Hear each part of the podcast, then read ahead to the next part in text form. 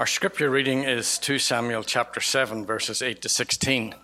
And I invite you to stand as we read this together. 2 Samuel 7, verses 8 to 16, and it is uh, printed in your bulletin if you want to follow there as well.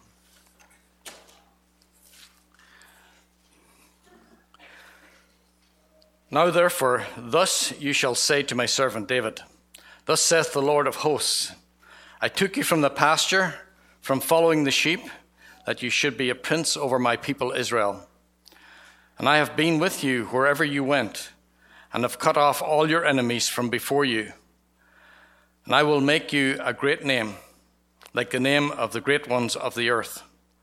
And I will appoint a place for my people Israel, and will plant them so that they may dwell in their own place and be disturbed no more.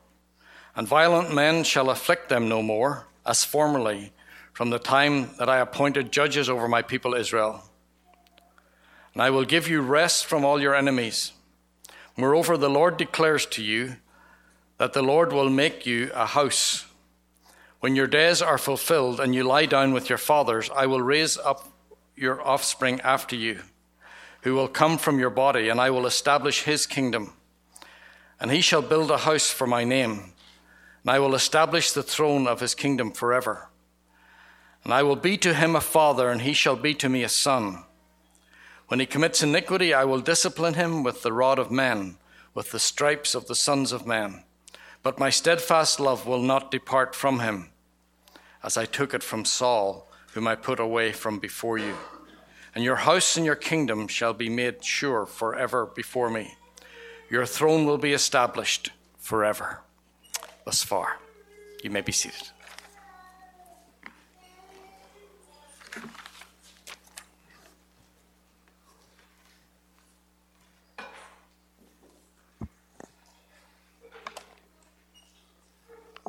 Let's pray.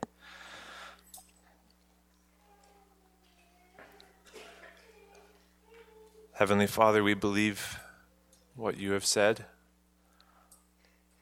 I pray that you'd find us in a place of faith this morning,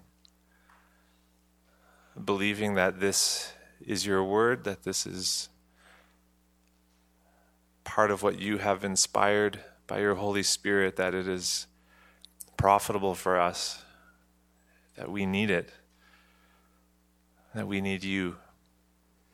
And Lord, we also understand that we can't understand and we can't live by your word apart from the help of your Holy Spirit. And so we ask for that help right now.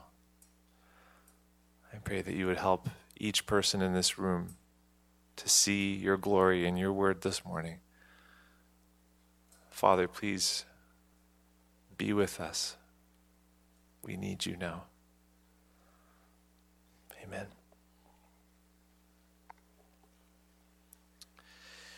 Before we get into the message this morning, um, this is a sort of an announcement, but I wanted to just let you know about something. Some of you may have seen this already this week if you have visited our church website, ebcnipawin.ca. There, there's a new feature or a new kind of section on the website that we launched this week, uh, and it's it's a, a pastor's blog. And if you go read it, don't do it now. Um, but if you do it later, you'll see there's there's a post, the most recent post that kind of explains what it's all about. But essentially, let me kind of sum it up for you. Pastor's blog is going to be a place on the website for me to put stuff that doesn't fit into the sermon on Sunday morning, because it happens pretty regularly where. And to, to this today was an example, right? Where I kind of wrote out the sermon, and, and there's a whole bunch of stuff that doesn't fit, or else we'd be here till two o'clock, and you know that'd be great, but maybe not so much. And so um, there's there's always a trimming process, and yet many times as, as these these things get removed, I think, man, that that still is really good and really helpful. And so um, and so that's what kind of what the this part of the website is going to be for a place to just put stuff like that that will be an extension of what we do here together on, on Sunday mornings. And so if you go check it out, you'll see there's a few posts that are up there already because I've been sort of doing this behind the scenes for a few weeks as the board and I have been evaluating if this is a good idea or not.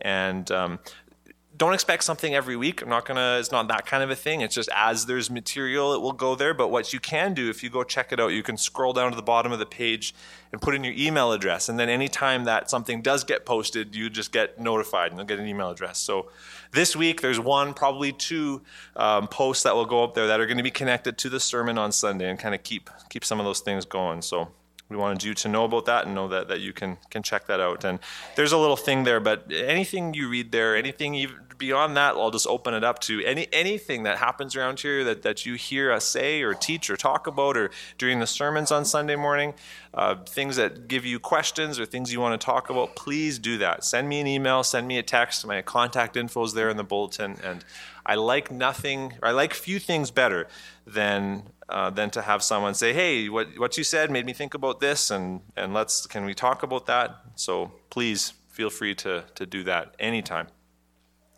Now we'll begin the message this morning. For the past few weeks of this series, we've been walking through the covenants that God made with his people in, in what we call the Old Testament. And we're coming to the end of this first section of our series, right? We have actually just one more week in, in, in this first kind of third of, of our big series called You Are Here Finding Our Place in the Biggest Story Ever Told. And so today we come to the fifth and final covenant that God made with his people in what we call the Old Testament, and that is God's covenant with David. But I think you know by now that before we can just jump into the story of David and consider that, we have to we have to see where it sits in the story. And so where we're actually going to begin this morning is by picking up where we left off last week and tracing the, what what developed from where we left off with the covenant with Israel through Moses and how that leads up to the story of David. So, where we ended last week was by seeing how the, the covenant that God made with Israel, for all of its incredible blessings and terrifying curses, right? God promised them if you obey me, you'll be blessed beyond your wildest dreams. If you break the covenant and disobey, you'll be cursed beyond your wildest or most terrifying nightmares. And that still, though, didn't fix the real problem with the world. And the real problem with the world, as we've been seeing throughout this series, all the time, away from Adam and Eve in the garden, and we saw it so clearly with, with Noah, the problem with the world is us. It's our sinful hearts. It's the fact that we want the wrong things. We desire the wrong things. We don't want God. We want to do our own thing instead of following God. And so, in spite of all of God's grace and mercy to his people, and in spite of these incredible promises that he gave them in the covenant, they, they kept breaking it over and over again. And so they received some of the some of the curses and some of the, the punishment that God sent on them in response to their disobedience. That's why they wandered in the desert for 40 years. But when they finally do arrive in the promised land, what we read is that they, they had a, a good season. We read that in the book of Joshua, right? So as we finish up the, the first five books of the Bible and we turn over to the book of Joshua, we, we hear that how for a time Joshua led them to be faithful to the Lord. And under Joshua's leadership, things were really good. And the book of Joshua is, is, is quite a, a, fantastic book because what it really is is just a, a detailed list of all of these promises that God made to them coming true. And as you read about all these, some, some long detailed chapters about them taking this territory and these towns being given to these people and all, you know, it, it can kind of seem dry until you realize these are the promises coming true. This, this is in detail, in real life, the things that God promised to Abraham finally coming true. And so they did have a good season. Then when we turn over from the book of Joshua to the next book which, of the Bible, which is Judges, we read this in chapter 2, verse 7. And the people served the Lord all the days of Joshua and all the days of the elders who outlived Joshua, who had seen all the great work that the Lord had done for Israel. Things are good. But then Joshua died, and his generation died. And there was a breakdown between the generations. Some people say that this is really a failure of parenting, and there's some, some lessons there that we can learn from that. But we read in verse 10 of Judges chapter 2 And there arose another generation after them who did not know the Lord or the work that he had done for Israel. And the people of Israel did what was evil in the sight of the Lord and served the Baals, and they abandoned the Lord, the God of their fathers, who had brought them out of the land of Egypt. They went after other gods from among the gods of the peoples who were around them and bowed down to them, and they provoked the Lord to anger. They abandoned the Lord, and served the Baals and the Ashtaroth. So we've read Deuteronomy 28. We know what God said would happen to his people if they did this. And so we're not surprised by what we read next. Verses 14. So the anger of the Lord was kindled against Israel. And what we read here is just Deuteronomy 28 being applied in real life. And he gave them over to plunderers who plundered them. And he sold them into the hand of their surrounding enemies so that they could no longer withstand their enemies. Whenever they marched out, the hand of the Lord was against them for harm, as the Lord had warned, and as the Lord had sworn to them. And they were in terrible distress.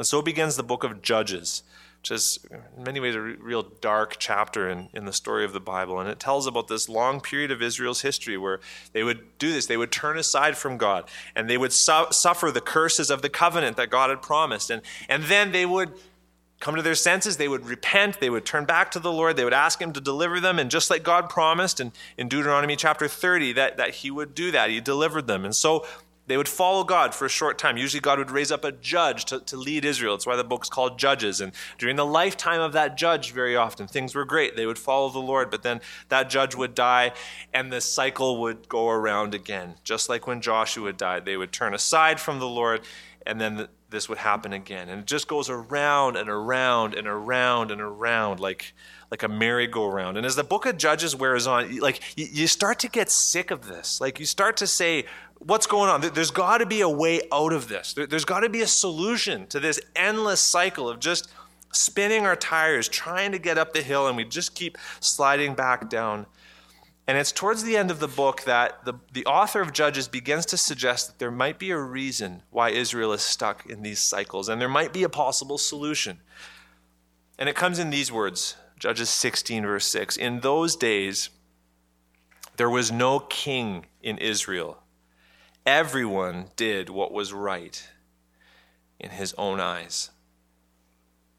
And this kind of phrase comes up three more times in the book of Judges. In fact, this is how the book of Judges ends. The very last verse of the book of Judges, after detailing some just those last chapters of Judges are just bizarre, the stuff that happens. I remember reading it as a teenager. They didn't teach me this in Sunday school, and there's good reason. It's just, it's crazy with the how low they sunk. And the very last verse says, in those days, there was no king in Israel. Everyone did what was right in his own eyes.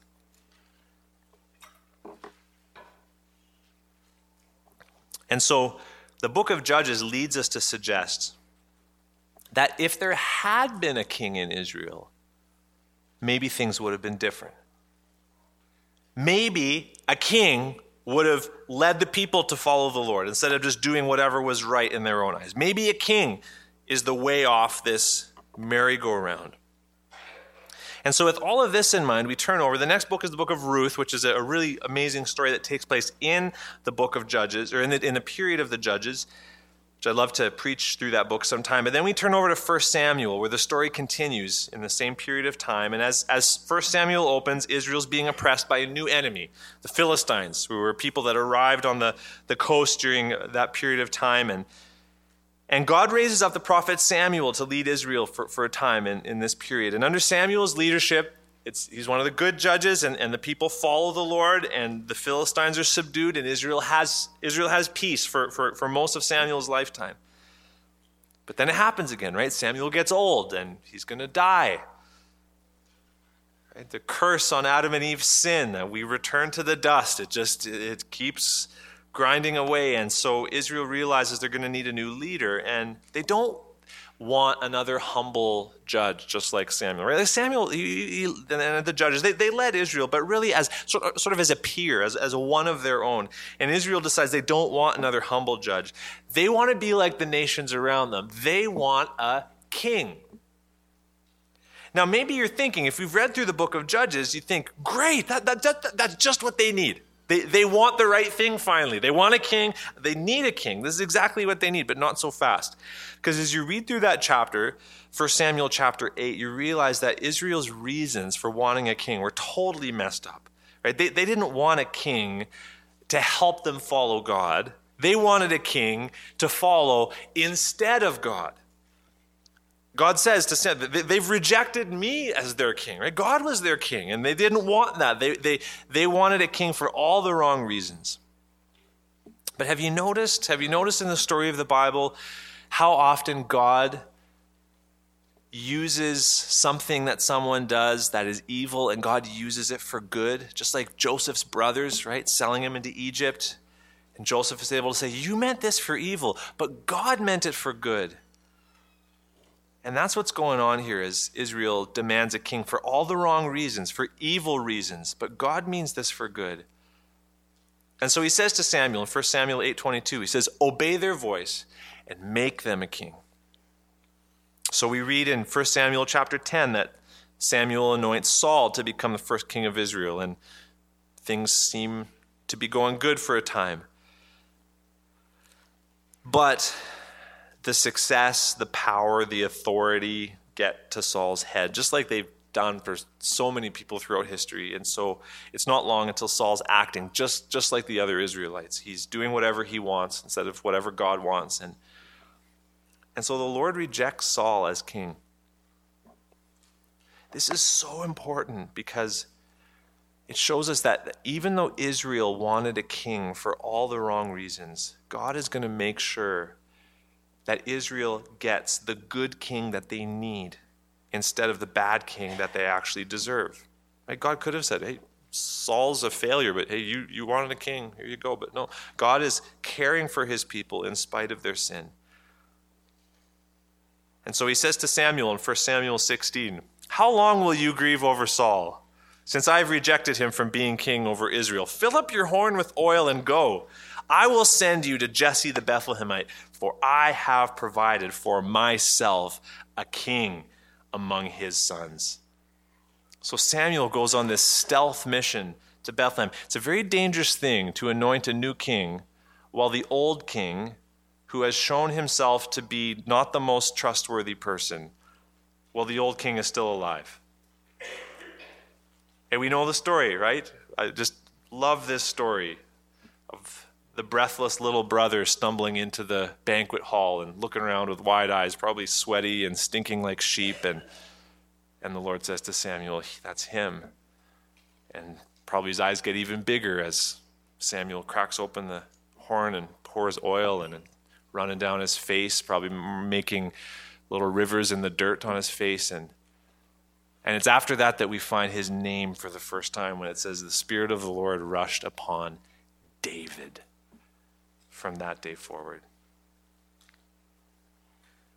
So begins David's long story to the throne. Again, a story I, I, I want to preach through First Samuel at some point. It's just an amazing story. And we watch David's life develop. We watch him kill Goliath. We watch him fight for Saul, right? I mean, that, I mean, talk about being in a dangerous spot, right? You've been anointed the next king and you're right there. We watch him run away from Saul as Saul tries to kill him and David fights for the Philistines for a while. And then David ends up becoming almost like a Robin Hood character, leading this band of outlaws out in the wilderness for years and running away from Saul. And it would be 20 years from when David was first anointed by Samuel to when David began to reign as king in Jerusalem. 20 years, two decades. And it's in those 20 years that we watch David become and be who God said he was, which was a man after God's own heart. David is the king that Israel needed, not the king they deserved, but the king that they needed. And so we come to the heart of, of, of our message this morning.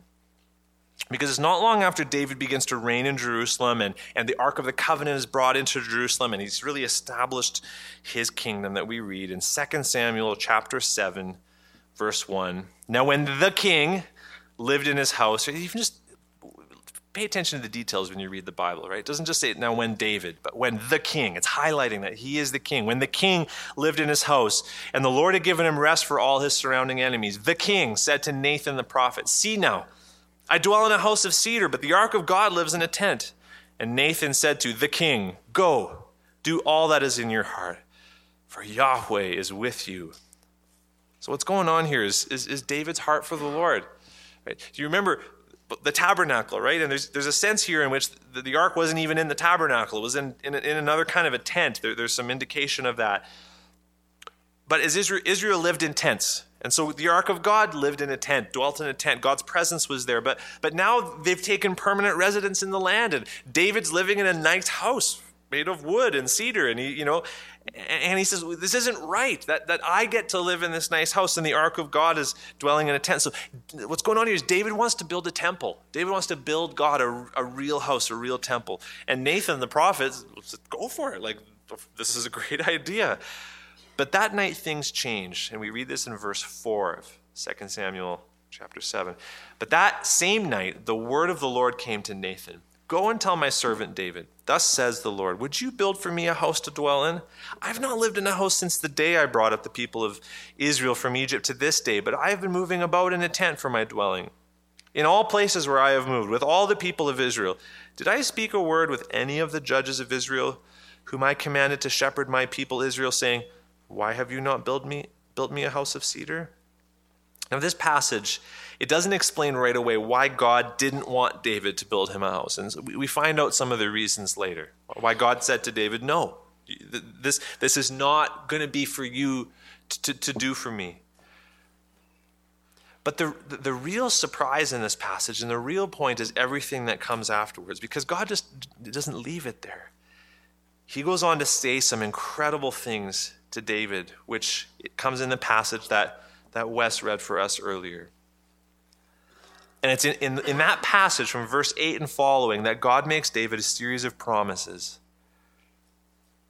And scripture later refers to this as, as God's covenant with David. So let's think about these promises that we read earlier that God made to David. What, what's the content of them? What's going on? Well, the first main promise that God makes is that he's going to use David to give safety and security to Israel. So we see that in verses 10 and 11. And I will appoint a place for my people Israel, and will plant them, so that they may dwell in their own place and be disturbed no more. And violent men shall afflict them no more as formerly, from the time that I appointed judges over my people Israel. And I will give you rest from all your enemies. Now don't forget here that having safety and protection from your enemies, what was that? That was one of the blessings of the covenant. That was one of the Deuteronomy 28 promises. That as Israel obeyed the Lord, that, that he would bless them and give them safety and rest from their enemies. So, in the context of this bigger story, what God is saying to David here is that God is going to use David to fulfill his covenant promises to Israel. But if that's going to happen, then that means that Israel is going to be obeying and following the Lord, right? Otherwise, they won't receive these blessings. So, so essentially, what's going on here is, is God is telling us and telling David that David is going to be the king that the book of Judges prepared us for. David is going to be the king that leads Israel to follow the Lord. Because as they do that, they're going to receive these covenant blessings of peace and safety from their enemies. So David's going to be the king that's going to cause Israel to follow the Lord. The second big section here is that God promises David that instead of David building him a house, God is going to build David a house. And that's really kind of the irony here and the twist in this is God, God's essentially saying to David, You want to build me a house? But no, Verse 11 The Lord will make you a house. So much here that we could talk about, right? We, we don't do things for God. God does things for us. That's one of the, one of the, the big lessons here. But there, there's a bit of a play on words going on here because the word house is used, being used here in two different ways. So David wanted to build God a, a, a building, right? Like a, a temple, a physical house. But God promises to build David a different kind of a house a dynasty. A dynasty, maybe you're not familiar with that word, but, but what it means is, is that it's a family line of rulers. So these words are this word is used in this sense still in our world today. So again, this might be unfamiliar to some of you, but think about like the royal family in, in England.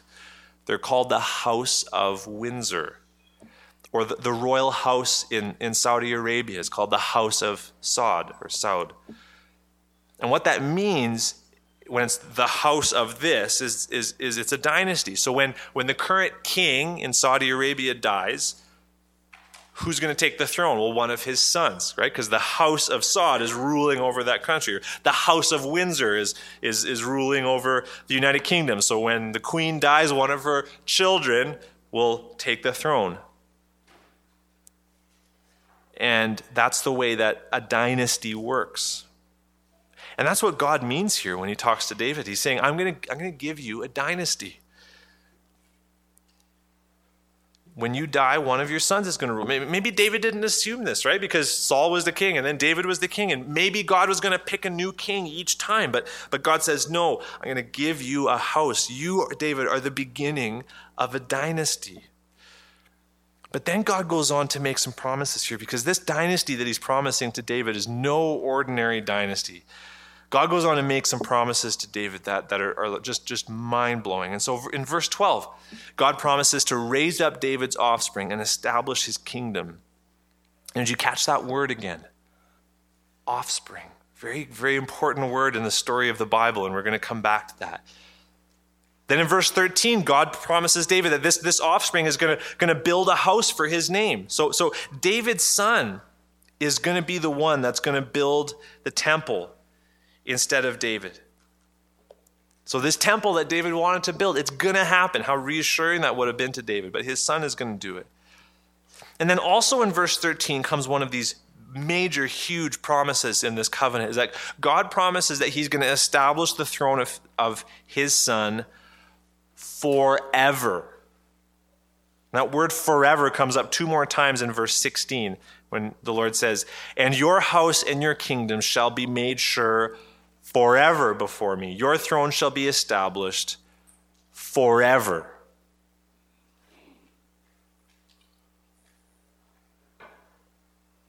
Now, just think about this. God is promising to David not just a dynasty and not just a long dynasty, but an eternal dynasty. Right? David's kingship is not just going to be a blip on, on the radar screen of history. David's dynasty, this house that God is giving David, is going to be a permanent fixture in the plans of God for planet Earth from this point forward. And this is, this is huge, absolutely huge. But it, it, go, it goes bigger from there because then in verse 14 and 15, God promises that he's going to have a special relationship with David's offspring. When he says this, I will be to him a father, and he shall be to me a son. Now we got to stop and talk about this idea for a few minutes because this this is huge. This idea of God being a father to, to David's offspring, just, just, just a massive idea. And, and the reason we need to pause and think about this is that when most of us hear the phrase son of God, right? When, when, when God talks here about, I'm going to be a father to him and he's going to be my son, what do we think about? We think about Jesus, who's the son of God. And trust me, it gets there, right? This, this does get to Jesus, but we have to stop first and think how would the first readers of this passage, how would they understand this? As they hear God say to David that you're going to have a son and I'm going to be a father to him. How would the first, the first readers who were living hundreds of years before Christ, how would they have understood this? Well, what we find as we do some research is that this idea of God being a father to, the, to a king is not a strange idea at David's, in David's moment in history. And if, when we look around at a lot of the nations in the, the ancient Near East around this time, what we find, this, this might surprise you, but it was actually a very common idea for them to understand that the king of a nation was considered to be the son of the God of that nation. This is a very common idea. Many of the kings had names like son of their God. And they didn't think that that meant that that God had begotten that son. No, they, they knew that this, you know, he came from his mom and his dad. They, they understood that. But what it meant is that this king was similar to that God. He had some sort of a likeness to that God and had a special relationship with him. Now, there's another big idea here that we need to piece together and, and again, what we're doing here is we need to really go back and understand how did people in that time, how did they think? And so part of another kind of common set of ideas that, that was swirling around the world at that time was that they believed that that there's all these different gods, right? And that each of these gods ruled over a different piece of land. Each god had their own turf, so to speak. And so, if someone was this, considered to be the son of one of those gods, and that's what gave them the right to be the king over that chunk of land, right? So, if the, the god of the Ammonites was God over that chunk of land, then if someone was the son of that god, then he got to be king of the Ammonites or Egypt or whatever it was. So there's a big connection that between being the son of a god and getting to be king over that god's turf. Okay, so you, hopefully you're piecing this together. So again, very common idea in the world of David's day. And so it's against this backdrop that God says, I'm going to be a father to your son. Your, your, your son is going to be the king. I'm going, to, I'm going to have a father son relationship with him. So just think about this. David knows the Lord, Yahweh, he's, he's not just the God over this little patch of land, right? He, he's not one among many gods. He's not just God over the land of Canaan, He's the Lord of the earth. Right? that, that had been so proven in the Exodus, where, and that's what God said to them, right? In, in the covenant promises that He made in Exodus 19 all the earth is mine. So, so piece this together, right? If, if you're considered the son of a God, and that makes you the king of that God's turf, then what happens if the Lord of heaven and earth takes you to be his son? Well, that means you get to be the king of his turf, which is everything, it's the whole world. David understands what God is saying here that when God says to him, You're, you're, you're going to have a son, and I'm going to take him to be my son, that means he gets to be king of the world. The whole world. And David shows us this in verse 19 when he's praying to God in response and thankfulness. And he says, You've spoken also of your servant's house for a great while to come. And this is instruction for mankind, O Lord God. See that? David says, God, what you've said is, is, is for everybody. It's for, it's for mankind, not just for Israel. This is for mankind. And maybe if you're listening to this and you think, I don't know, that doesn't really make sense to me. All we have to do is turn over to the Psalms, and we see the idea come up in the Psalms over and over and over again that they understood the Son of David is King of the world. And so we see it, for example, in Psalm chapter 2, where God is speaking to the Son of David, the Davidic king, and he says, Ask of me and I will make the nations your heritage and the ends of the earth your possession. Psalm, Psalm 2, verse 8. God says this I'm going to make the ends of the earth your possession, son of David, king. Psalm 72 is talking about the son of David and begins, it begins with the words, Give the king your justice, O God, and your righteousness to the royal son. Psalm 72 is actually written by Solomon. David's son. And it goes on to talk about a whole bunch of things. And then it says this in verses 8 to 11. So listen to this. This is Solomon talking about the son of David, the royal son. And he says, May he have dominion from sea to sea and from the river to the ends of the earth. May desert tribes bow down to him and his enemies lick the dust. May the kings of Tarshish and of the coastlands render him tribute. May the kings of Sheba and Seba bring gifts. Now listen to this. May all kings fall down before him. All nations serve him. So, even if all that stuff about the Son of God doesn't make sense to you, I hope that makes sense. That God is promising here that something they understood that the Son of David is going to be king of the world. All nations are going to bow down and serve him. And so at this point, we need to pause and ask Does any of this sound familiar to you? Especially if you've been with us through this series and you've, you've heard some of the big pieces in the story up to now. A king who rules over the whole world as God's representative. Does that sound familiar to you at all? Doesn't that sound like Adam? Doesn't that remind us of the promises God made to Abraham and then to Israel? It's connecting up, isn't it, to the main story? And then we picture gets even clearer when we remember that David was not just a king. He was David was also a prophet. Right? Scripture is very clear about that. And then we read Psalm 110, verse 4, and it speaks about David's son as being a priest in the order of Melchizedek.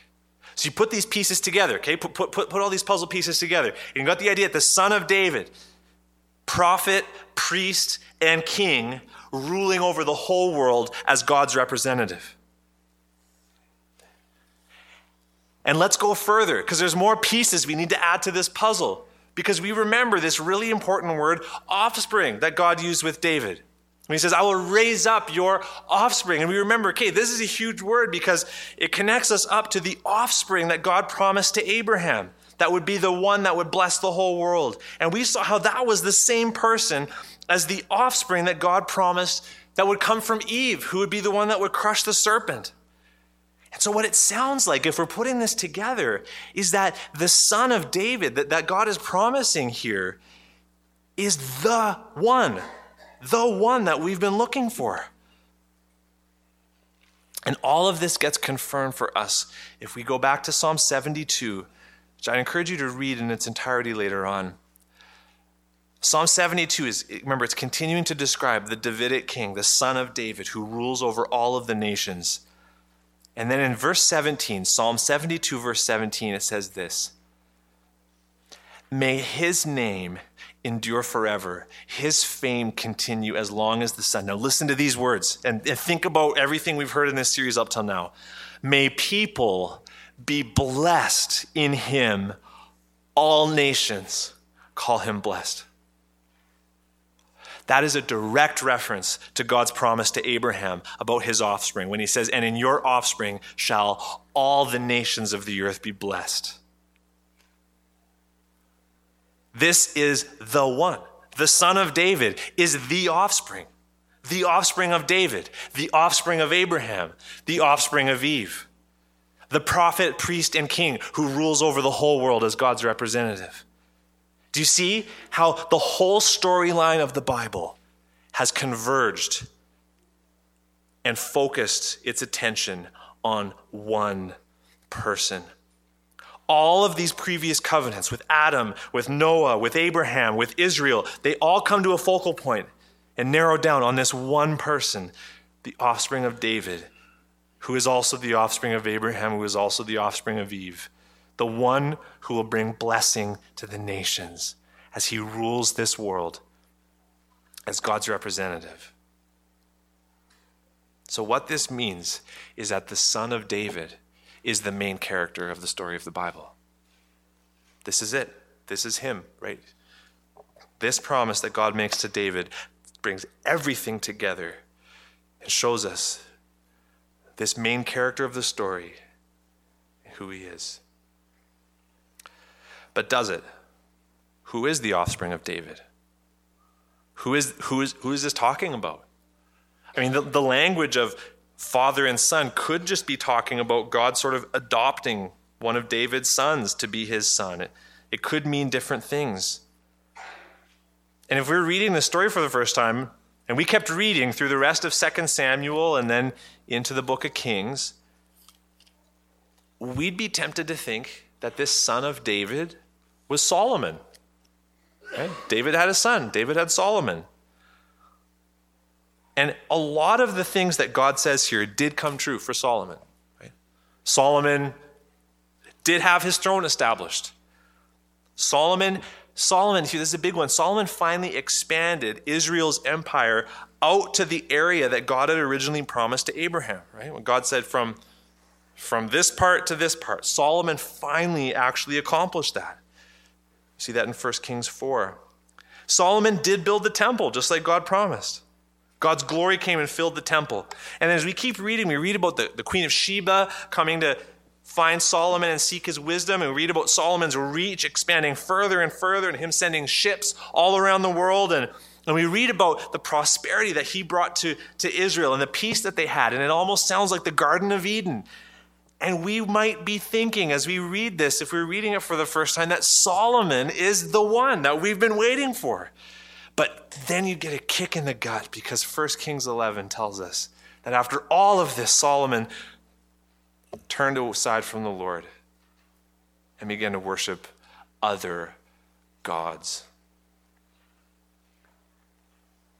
There's a whole sermon in there because it was came down to women. He married the wrong, not just woman, but women. Solomon's heart was led astray by lust. And when I say it came down to women, I'm not blaming women on what happened. It was Solomon marrying the wrong women and allowing them to turn his heart away from the Lord. He, he broke God's law in, in, in marrying women who worshiped other gods instead of marrying a faithful woman who worshiped the Lord. And so his heart was turned aside by all of his wives, and all these curses started to come into effect. And suddenly you have enemies springing up against Solomon, and his empire starts to crumble. And we realize as we step back that even at the peak of his power, Solomon wasn't king of the whole world. And then Solomon died, and God took away most of the kingdom. And the house of David never recovered again. Solomon is a likely candidate, but he failed us, just like everybody else has. Solomon failed us, just like Adam failed us. Solomon failed us, just like Noah failed us. Solomon failed, just like Moses and Israel failed us. Solomon gave us a little picture of the kind of king that we're looking for, the kind of kingdom that he's going to bring. And it was just a flash, and it was gone. And then the Babylonians came, destroyed Jerusalem, and David's throne sat empty.